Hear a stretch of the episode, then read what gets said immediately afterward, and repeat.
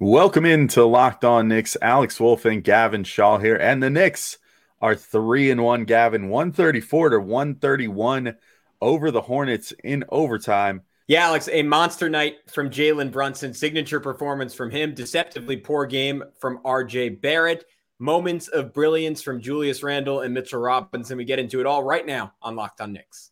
You are Locked On Knicks, your daily New York Knicks podcast. Part of the Locked On Podcast Network, your team every day. And I think we see Willis coming out. There he comes right now. Starks with the five. Ewing for the win. Yes! Pucks left. Now fires a three. And he's good. And he's fouled. It's done. And he is fouled. Anthony for three. Bang! That one goes down. This is all rebound. Back up off the glass. It's good. All right, welcome in to Locked On Knicks. Today's episode is brought to you by Bet Online. Bet Online has you covered this season with more props, odds, and lines than ever before. Bet Online, where the game starts. And we want to thank you guys for making Locked On Knicks your first listen today and every day, whether you're checking us out on your favorite podcast platform or taking in the sights and sounds on YouTube. We appreciate you making us a part of your daily routine. I am Alex Wolf. I'm editor-in-chief of Knicksite, the Strickland, which you can find at strick.land. He's Gavin Shaw, your favorite play-by-play broadcaster's favorite play-by-play broadcaster, and the Knicks are most likely your favorite team, and it's very fun and easy to root for them at the moment because they're now 3-1 after I don't know if I want to use the word convincing, but certainly a win over the Charlotte Hornets at home in overtime on the garden floor, 134-131. Gavin, I think this game pretty much starts and ends the whole discussion as far as the Knicks. Well, okay, maybe not ends. There's some other good players too, but a lot of it has to do with Jalen Brunson, the big free agent signing of the offseason. 27 points, 10 of 15 shooting, 2 of 5 from 3, 5 of 5 from the free throw line, and a career-high 13 assists, which hopefully we see more career highs set in that department in his tenure with the Knicks. 7 boards, a steal and a block, and again, fantastic assist to turnover ratio. We have to start keeping like a live tally that we pop up every show. But 13-3 in this game alone. Yeah, not going to get much better than that as far as assist to turnover ratio. Gavin, how about Jalen Brunson today? Yeah, Alex, this was the Jalen Brunson game. I don't know any other way to describe it. He showed off the full repertoire of his skill set, and it started early on, a couple of silky fadeaways to set the tone, and then actually embarrassed Gordon Hayward worse than his haircut was already embarrassing him, which I kind of thought was impossible, but had a nasty look away, in and out dribble, froze Hayward, went in for a swooping layup, had one of his passes of the year in transition, I think late in the second quarter, where he threw a no-look bowling ball, underhand-style pass to Evan Fournier for a wide-open three. His low-key maybe play of the game. There was a 2-on-1 for the Hornets with 2:30 left. The Hornets were up by 3, and Brunson went racing down the court to strip Gordon Hayward, broke it up. I believe the Knicks ended up getting the stop on that possession. And then, of course, the 1-on-1 step-back three with 90 seconds left. Had another huge three to open overtime. He just stayed hot. And then my single favorite moment for him offensively, the Hornets just started trapping him on the ball because they were they were treating him like a superstar. No, I don't even remember Julius getting that treatment during the 2021 season. Maybe I'm just missing it, but it tells you the level Jalen Brunson is on, that they're like, all right, we'll play 4-on-3. Just get the ball out of this dude's hands. And instead of panicking, Brunson dribbled around it, help defender came up. Brunson looked towards the wing. Gorgeous no-look pass to Mitch. Had my head spinning for a jam that all but put this game away. He manipulated, he orchestrated, Alex. He controlled every single aspect of this game. He played like an all-star. He played like a borderline all-star starter tonight. I can't say enough good things. He was ridiculously good tonight. Yeah, I mean, it's becoming increasingly evident that the Knicks don't really, I mean, obviously he's not going to hit it every single night, and he's not going to be this guy every single night. Everybody has their off nights, but he's increasingly looking like the guy that you can count on in crunch time, no matter what. And he has a super cool head. He always seems to be making the right play. I mean, I know this is like super rarefied air, but like based off games like this and some of the games he's played so far this year, I don't think it's even that crazy. I mean, he's starting to control the game late in like a Lillard sort of way. You know what I mean? Where it's like he gets the ball and they did it. Like you said, in this game, they started throwing the kitchen sink at him to try to make him give the ball up because he was that reliable. I mean, the Knicks needed a three in two huge, huge moments, and he hit it both times. They needed, you know, someone to make a smart decision and not turn the ball over when he's getting trapped late in the game, and he did that, and he found Mitchell Robinson. And it wasn't even just that possession. That was kind of just like the most glaringly awesome one. But like he was doing that all throughout the end of the fourth quarter and overtime when the Hornets had clawed back, and it just felt like that moment where in past Knicks seasons, it would have been where the Knicks just lost it, you know, where Julius or RJ or whoever may have had the ball would have turned it over, and, you know, there would have been a fast break opportunity and a quick bucket on the other end. And, you know, the Knicks would have given up a couple quick, you know, like 4 points or something to put them in the hole instead of the other way around. Instead, they bent, they never broke. You know, they did go down briefly with about 3 minutes left in the fourth, but then just kind of took over on the shoulders of Brunson after that. And his poise is really what did it. And also his immense skill set, obviously. I mean, his scoring package is just looking insane through these first two games, but not even just the scoring package, but the passing chops as well. I mean, he is bona fide. He is the point guard that this team has been missing. I'm really, really happy to have him on the team. And like his contract, for as much as it was maligned by certain people, is already looking kind of like a bargain at this point, you know, and we both thought that he was at minimum fairly paid. I am starting to wonder, I mean, if he keeps it up at this level and the Knicks can continue playing, I don't know, maybe like 6-7 games above 500 ball by all-star voting time. I wonder if he's going to be an all-star this year, to your point, because he looks that good right now. And it's not anything that I see going away at any point, because as we knew going into the Jalen Brunson experience, he does pretty much all this with craft and just like outsmarting and outmaneuvering his opponents. It's not like, you know, anything too crazy for him. He makes it look very easy. So he's just a joy to watch. I can't gush enough about him, and I freaking love this game from him. And honestly, he gave me easily the most smiles of any player on the team in this game. Yeah, that should be our new metric, smiles per player. Yeah, suck on that one, Hollinger. But yeah, I want to go back. Like, was Melo the last time the Knicks have had a shot maker like this? Like, obviously there were moments for Julius Randle during that 2021 season where we felt the same way. So Jalen's got to prove it over a full year. Moments for Alonzo Trier. I'm kidding. But it's cool. Fett. Yeah, Tim Hardaway. Got to mention all the legends. KP shout out. No, too soon. Not too soon. I don't remember. I don't remember having a guy I was this confident in taking a shot like that down the stretch. Yeah, it was probably Melo. And honestly, like, I forget who brought this up that I saw the other day. I think it was Schwinn.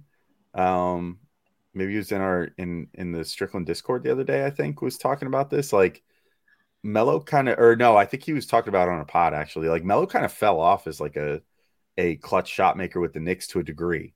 You know, you still always felt really good about him taking that shot, but I think it was just the mid-range I always thought was going to clang off the rim for some reason. Yeah, but I think it was just like due to his, you know, like he had such a supremely high workload with the Knicks that I think it made it difficult for him to keep that going all the way into the clutch time, versus like with the Nuggets where he at least had like Billups and Iverson and stuff for help. But yeah, so far, I mean, early 4 games into his tenure returns, Brunson is the guy that I most feel confident in since Melo, probably taking a shot late in the game. And, you know, unlike, I was thinking about this during the game too, unlike with like RJ and Randall, especially right now with those two, with how kind of like flighty their games have been to start this season, Brunson is like the only guy on the team right now that pretty much every time he shoots it, I'm more surprised if it doesn't go in than if it does. Whereas with RJ and Randall, I kind of just find myself always like clenching my teeth a little and being like, come on, like go in. Whereas with Brunson, I'm like, oh, good. Brunson got a wide open shot. Like this feels like money. And if it doesn't go in, then I guess it makes me that much more disappointed because I'm like, ah, crap. Like they needed that one because that's supposed to go in. So yeah, again, early season caveats, but the sort of feelings I'm getting in my heart of hearts are very similar to like the feelings I'll get if Melo was taking a clutch shot or something like that. Yeah, incredible stuff. Alex, if the Knicks are looking to hire a next great shot maker down the road, where would they go? Well, that's where LinkedIn comes in, of course, because that's where all basketball teams go to hire their shot makers. But that's true. These days, every new potential hire can feel like a high stakes wager for your small business. You want to be 100% certain that you have access to the best qualified candidates available. And that's why you have to check out LinkedIn Jobs. LinkedIn Jobs helps find the right people for your team faster and for free.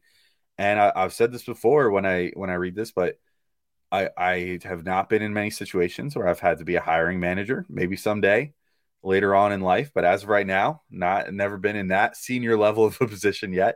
But I will say as a job seeker, I'm always the most impressed with LinkedIn's listings. It's like they dig into my brain and find the jobs that I want to see and put them in front of me. And and some of the ones that I didn't even think I wanted to see, but then I see and I go, oh, wow, that sounds amazing.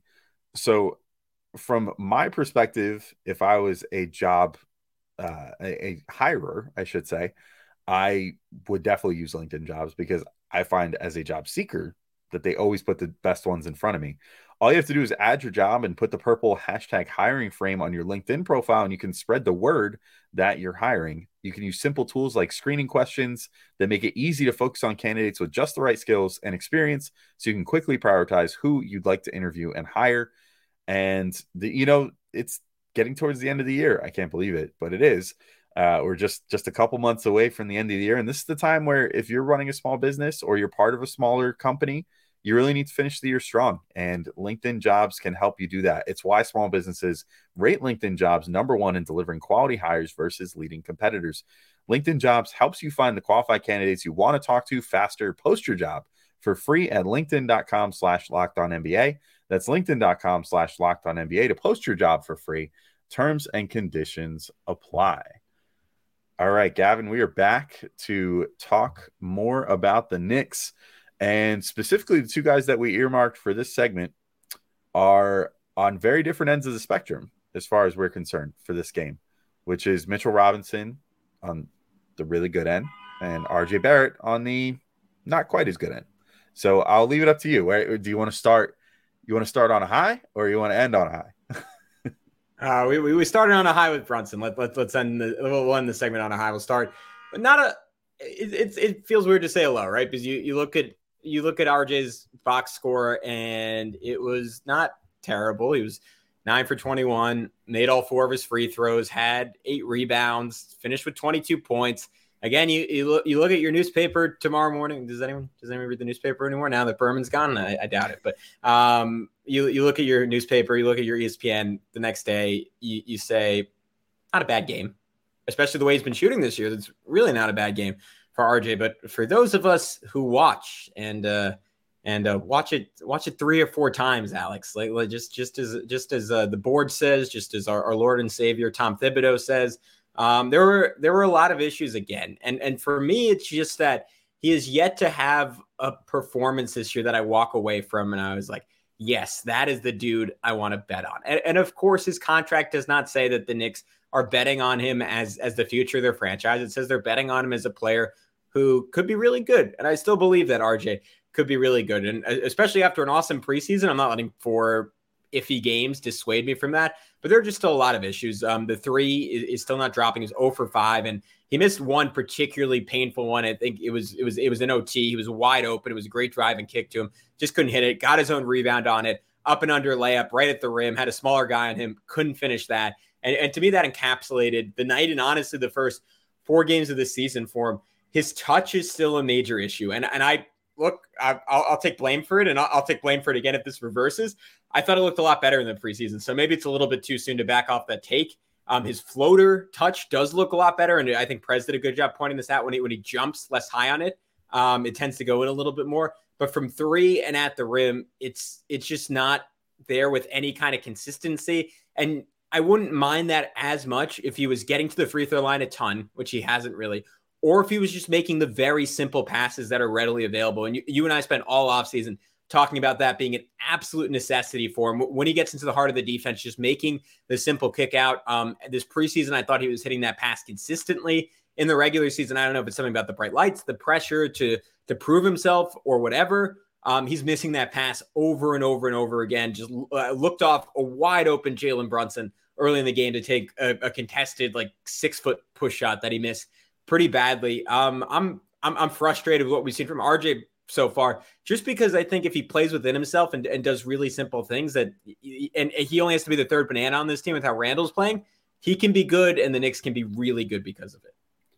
Yeah, I guess if I was going to play semi-devil's advocate, I would say if we are going to box score watch a little bit, ironically, this is his highest scoring game of the season so far at 22 points.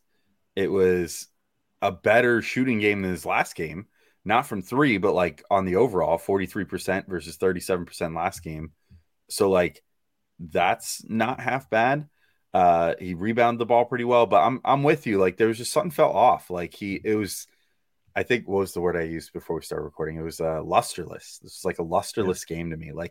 He did some good stuff, but I never really got going with him. And, we'll talk about it in the next segment, I think, but Randle had sort of a so-so game too, but he had some highs that really stood out to me that I think made the lows okay. There was luster there with Randle. There was a little bit of luster, yeah. And obviously Brunson's game was all luster. I was blinded by the amount of luster on Brunson's game. But with RJ, it was just something just wasn't quite right, And you're right. Part of it is the defense has been a little subpar. I don't think anybody was really, other than Mitch, who we're about to talk to in a second, was really free of that distinction tonight. I think everybody's defense was a little subpar. You shouldn't be letting a team without arguably their two best players that isn't even that great of a team to begin with drop 131 on you in overtime, no matter what. So I don't know. I want to see RJ facilitating to get him going more than he has been. And I think that's my biggest thing that I totally agree with you with. I think the best game that we've seen from him so far, even though he didn't hit a 3-point shot, and it was that second game. And that was when he kind of went back to the classics of his second season of okay, let's run some of these high pick and rolls with Mitch and, get myself going that way. And he looked for a couple passes like that in this game, but they were crap. So, just do that part better first off and use that to kind of get yourself going and then build on that and see what you can do for the rest of the game. But speaking of Mitch, I think we should probably talk about him too. I'll briefly introduce the stat line, Gavin, then throw it to you, because I thought that Mitch, as much as Brunson carried the load on the offensive end in this game, I think Mitch completely carried the Knicks on the defensive end. He ends the game, again, on paper, pretty modest. 9 points, 8 rebounds, 4-for-4 shooting, and this isn't modest. 6 blocks. That's a huge number. Yeah. That's a very immodest number. But also only 2 personal fouls and 37 minutes of play. Mm. I thought that he really had his way with the Hornets in this game and really did exactly what he had to do to ensure that the Knicks did not give up 135 points and lose this game tonight. Yeah, I think the 37 minutes is the key number there, because he couldn't have played that last year while maintaining peak intensity. Especially for a full game. This time of the year. Yeah. Oh no. I mean, he couldn't have played 37 minutes without getting injured last year. And yeah. that sucks to say, but that was really this was a dude a year ago who every single play was tripping and falling and looking like he might die. And it sucked because we love the guy and we want him to be so, so good. And thank the basketball gods. He finally is, because he just comes out every game and sets the tone. He had 2 blocks in the first 3 minutes of this one. He got me going with a turnaround jump hook. I was like, oh, he said he was going to work on his post game, and he did. And unfortunately, he barely gets any touches to show that. But it was a pretty nice move.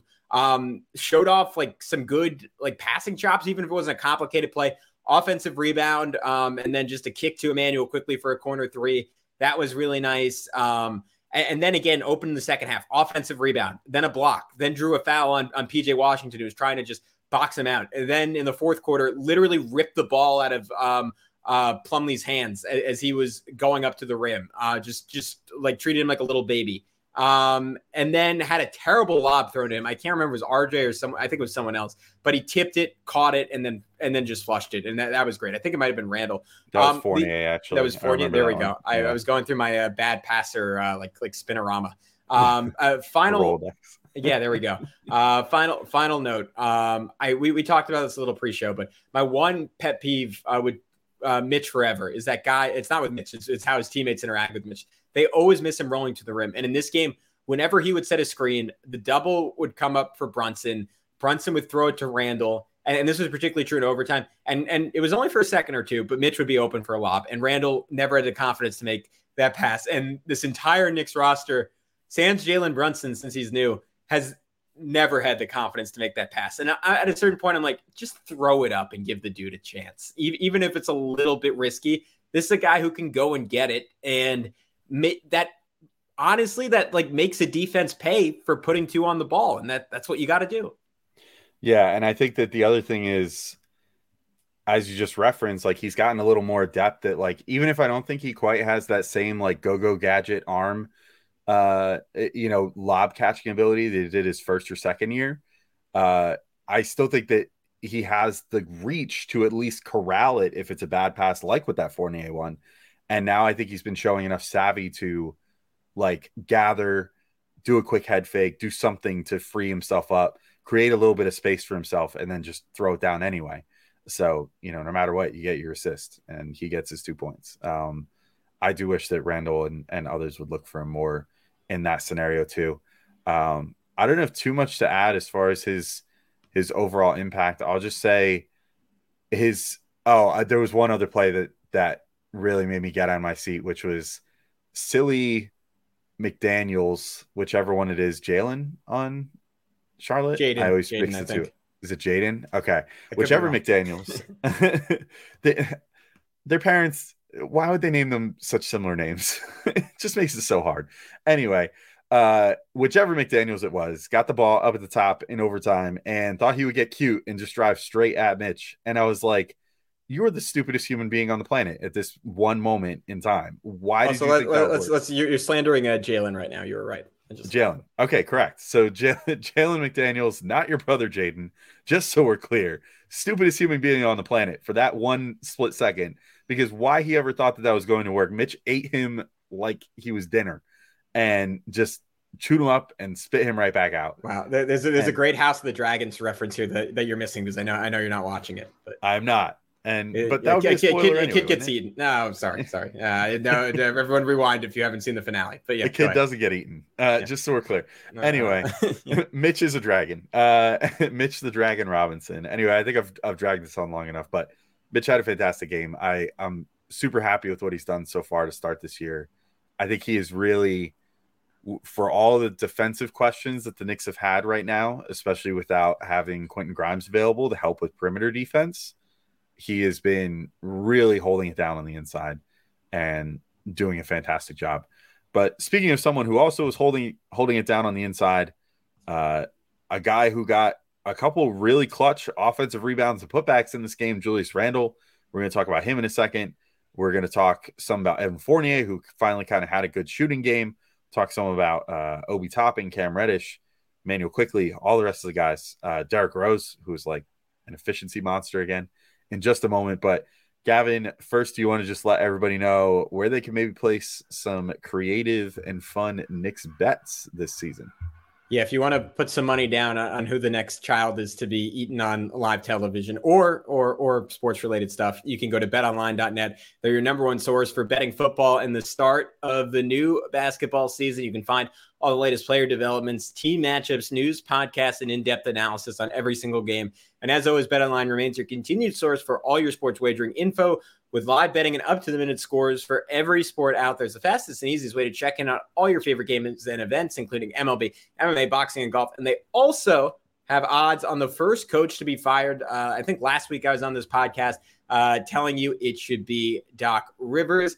I'm here to tell you it should be Steve Nash, which pains me because he might be my favorite basketball player ever. But 5-1 odds on Steve Nash. He got ejected tonight. The Nets are now 1-3, not looking good. Ben Simmons doesn't have it figured out. Honestly, I don't really know if that's on Nash or not. And the Nets owner, Joe Tsai, stuck his neck out, sticking up for him. But, man, I think something's got to change in Brooklyn and fast. So head to the website today or use your mobile device to learn more so you can change your finances fast. Bet Online. That's where the game starts.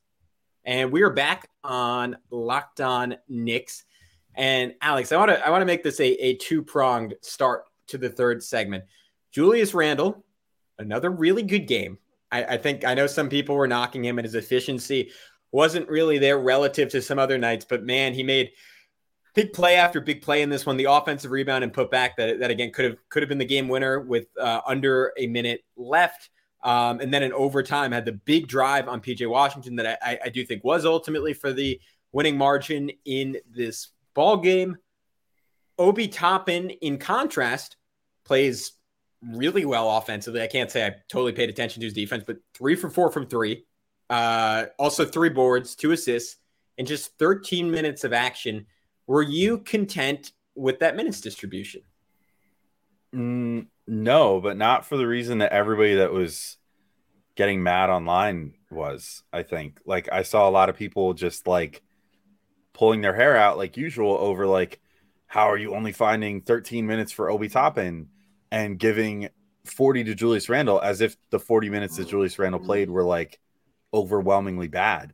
I don't think that was the case at all. Like, I think that Julius put together – you know, it wasn't a perfect game, but not all games are perfect. Like, I mean, if we're gonna talk about that, we already talked about, like, RJ had a pretty cruddy game, despite ultimately doing, like, enough to help the Knicks win. So, like, you know, I'm not gonna, like, go super crazy over it. I want to see better out of him, obviously, but, you know, I thought he played pretty well.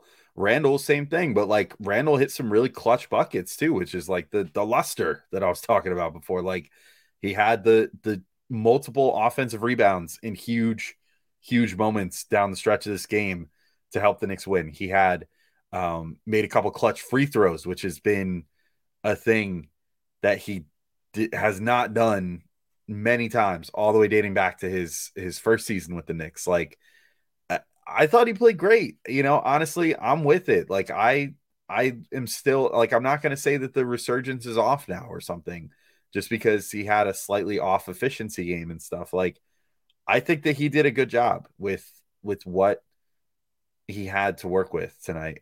My big thing, as far as the minutes distribution, like, yes, maybe you could have found a few extra minutes for Obi in the non-crunch time minutes. But my biggest thing is, like, this lineup that Charlotte was throwing out there so often featured PJ Washington as the like, nominal power forward, and Mason Plumlee is the nominal center. What are you afraid of with those two guys to not play Julius and Obi together? Like, Plumlee is not going to abuse Randall if he's the center, like, quote-unquote center. Washington is not, like, going to overpower Obi or something. And honestly, I think that even Obi could keep himself between Plumlee and the basket.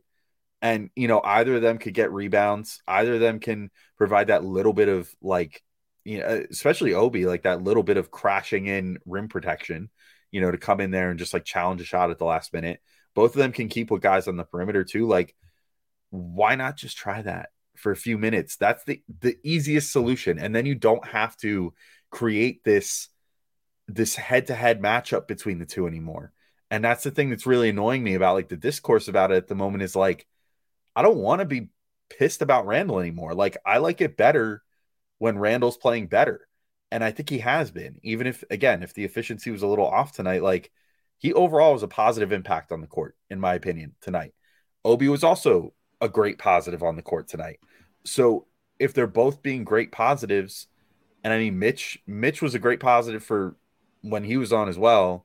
So I don't want to do it too much at the expense of him, but maybe shave a few of Hartenstein's minutes off or something and just get someone out there who's a better shooter, introduce that into, your basketball, whatever, your playbook, whatever you want to say, add that to the game a little bit and do something different. Don't just keep doing the same things and keep creating this rivalry within the team between these two guys. And at this point, I'm ready to just kind of give up hope on that ever happening, unfortunately, because Tibbs has done so many of the other things that we wanted him to do, except for that is the one thing that he is steadfastly holding to all the way to that fantasy basketball comment during the preseason where it's oh, this is what people want me to do. Well, to prove them wrong, I'm not going to do it. And, I say it's bad, so it's bad. And I'm just not going to ever do it. But I wish that he would, because I really think that it would introduce a really fun wrinkle to this team and would also, again, get rid of this tension in the fan base, which we saw last year hit the players in Randle, who I think really felt the effects of when he wasn't playing well, having to hear his backup's name chanted all the time because everybody was so thirsty to see Obi Toppin if Julius Randle wasn't playing well. In one night tonight, even on a night when Randle played pretty well but didn't shoot super well, we saw it happen even on Twitter and crap, of everybody losing their minds. So I really wish that Tibbs would experiment with it, but I don't think it's going to happen. I'm so sorry. That was such a longer answer than you probably needed to that question you posed me. No, I'm with you. I think Randle was essential in the third quarter of this game because we saw the Knicks bench come in and bleed points at the start of the fourth, and Randle was just automatic in the third.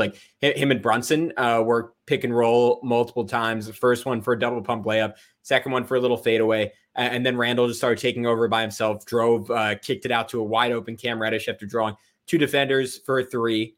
I think the way you could get Obi a couple more minutes, even if it's at Randle's expense, is to maybe open the second half with Obi back in with the starters. And I at the end of the day, it's hard to blame Tibbs. If the mandate is to win games, I'm surprised by it. I didn't think this would be the case, but Julius is the better player right now. I thought last year, with a lot of context needed and a lot of qualifiers needed, Obi was clearly the better player, clearly had the more positive impact, and it wasn't really that close. And that's flipped, and it doesn't really have anything to do with Obi. And I mean, Obi's flashing this shooting. I wish we could see what he would do with 40 minutes in a game. I mean, we saw in preseason, he had that 24-point game. I think that could be a fairly regular occurrence. It's a shame, to your point, that there's not some more creativity to try and make that happen. But it's ultimately, there's not really anything more to say until one of them gets traded. And unfortunately, it looks like Obi might ultimately be the odd man out in that equation. To start wrapping up, I'm trying to think who I want to go over next. Cam had both moments of brilliance in this game and moments of real ineptitude, as is the Cam Reddish story. He had this absolutely sick pass to Obi Toppin where Obi missed the layup, but it was like mid pick and roll with Obi winding to the rim, like a double pump wraparound. It was picture perfect. Obi blew it. And then in the fourth quarter, had just matador defense to give McDaniels a wide open layup. It was about as bad as you could get, but then comes right back down and dribbles the ball down, gets stripped by Jaden McDaniels, ends up giving up another layup. But then with 1:47 left in the game, locks down Oubre. And then in overtime, has that strip off of Oubre's leg that ended up being the play of the game because it led to Oubre being pissed on the other end and getting a technical. And the Knicks had that 1-point margin that left the Hornets kind of playing chaotically down the stretch of this game. We never even really explained the mechanics of the end of this game, where it was totally insane, where Julius, if you want to look at a detriment for him playing 40 minutes, he was so tired that he I think he just thought that Cam blocked it, but he saved the ball. That was an air ball that would have just been out and would have given the Knicks the ball up by 3. And then the Hornets got it back again off of, was it a botched tip out? But anyways, they almost hit a game tying 3. All that is to say, Cam Reddish did some really good stuff and some really bad stuff, and this game was nuts.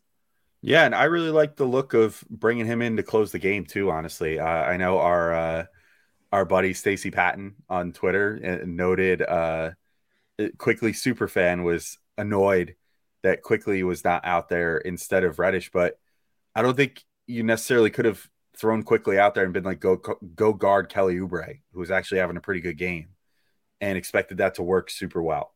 Whereas I think Cam did a pretty admirable job, but as you said, you know, sort of take the good with the bad. But again, like in a win where he made some pretty great plays down the stretch, it's really hard for me to knock him for the bad stuff when the good stuff really helped win the Knicks the game.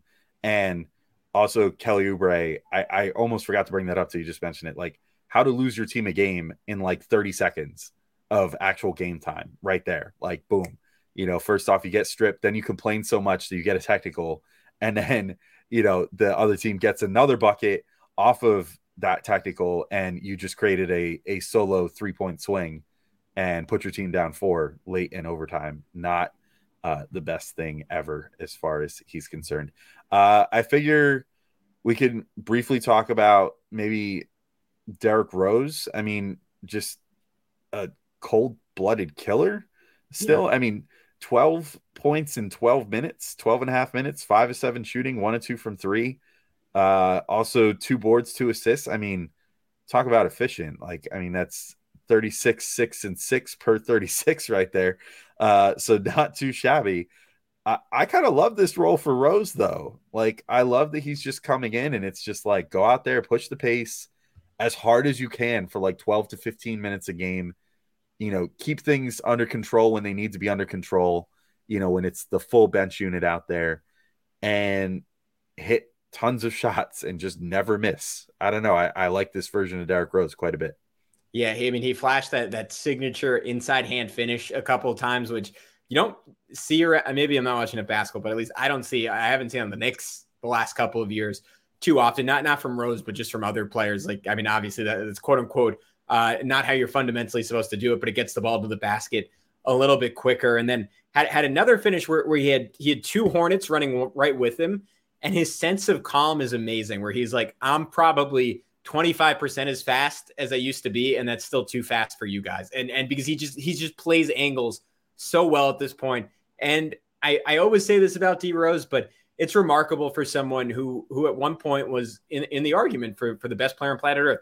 That's what it means when you win an NBA MVP, to suffer through a million injuries, have to completely change his game, and still be damn good after all of it. It is incredible. It's basically like learning at age 27, like, all right, you got to make the NBA again as a borderline completely different player. And Derrick Rose did it. So all the praise in the world for D Rose. Nothing bad to say about that guy. He was awesome.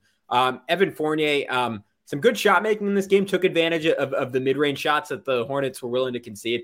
But man, we need Quentin Grimes back in our lives, because him and RJ, because I didn't get to talk about a lot with RJ. Both of them were dying on screens. They were foul happy. Like, to me, they were at the core of the problem that the Knicks were having defensively in this game. And look, Brunson had some plays where he overhelped and let guys get wide open threes.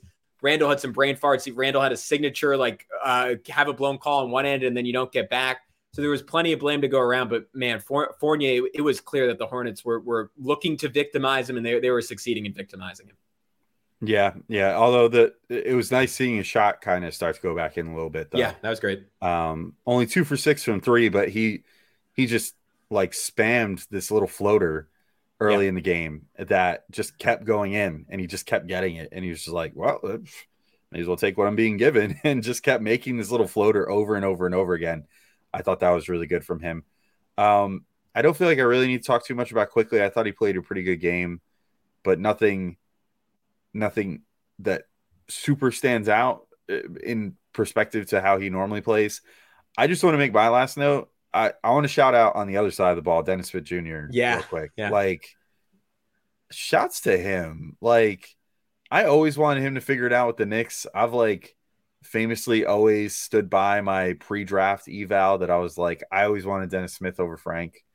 And I grew to love Frank too, don't get me wrong. And I still love Frank and I still root for him. But like, I was always a DSJ guy going into that draft. And it was really cool seeing him play as good as he did in this game, and then as good as he has been to start this year. Like, what a resurgence for him. I literally, when he got done with the Knicks, I was like, well, that's it. It was a career, I guess, you know, like 4 years. Completely destroyed shot, had a lot of raw physical talent, but like just could not put it together. But it looks like, look, he still can't really shoot the ball from three, but he's figured out everything else pretty well. I mean, he made so many looks in this game where like he had some mid-range looks. He had some, buckets attacking the hoop and finishing around there against the Knicks, like had a couple really clutch ones too, down the stretch of this game. I think it was, I don't remember if it was fourth quarter or overtime. He had one that tied the game right after a Brunson make where it was like, oh, okay. Like, Dennis Smith really came to play today.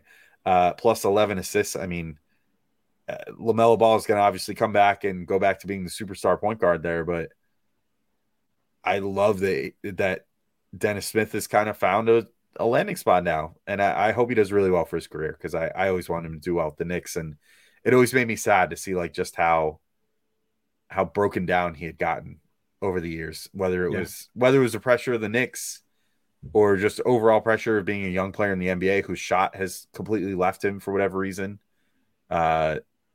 Things looked really rough for him for a bit, but he looks like he's in a much better place right now. Yeah, his defense has been sick too. I mean, absolutely was locking up Trae Young the other night. To your point, the passing is great.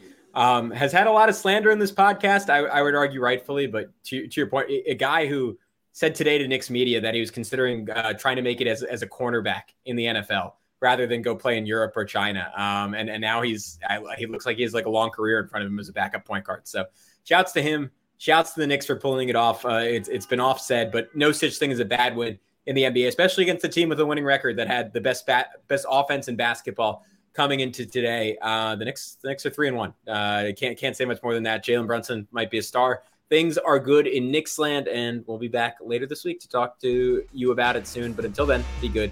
Peace out. This was Locked On Knicks.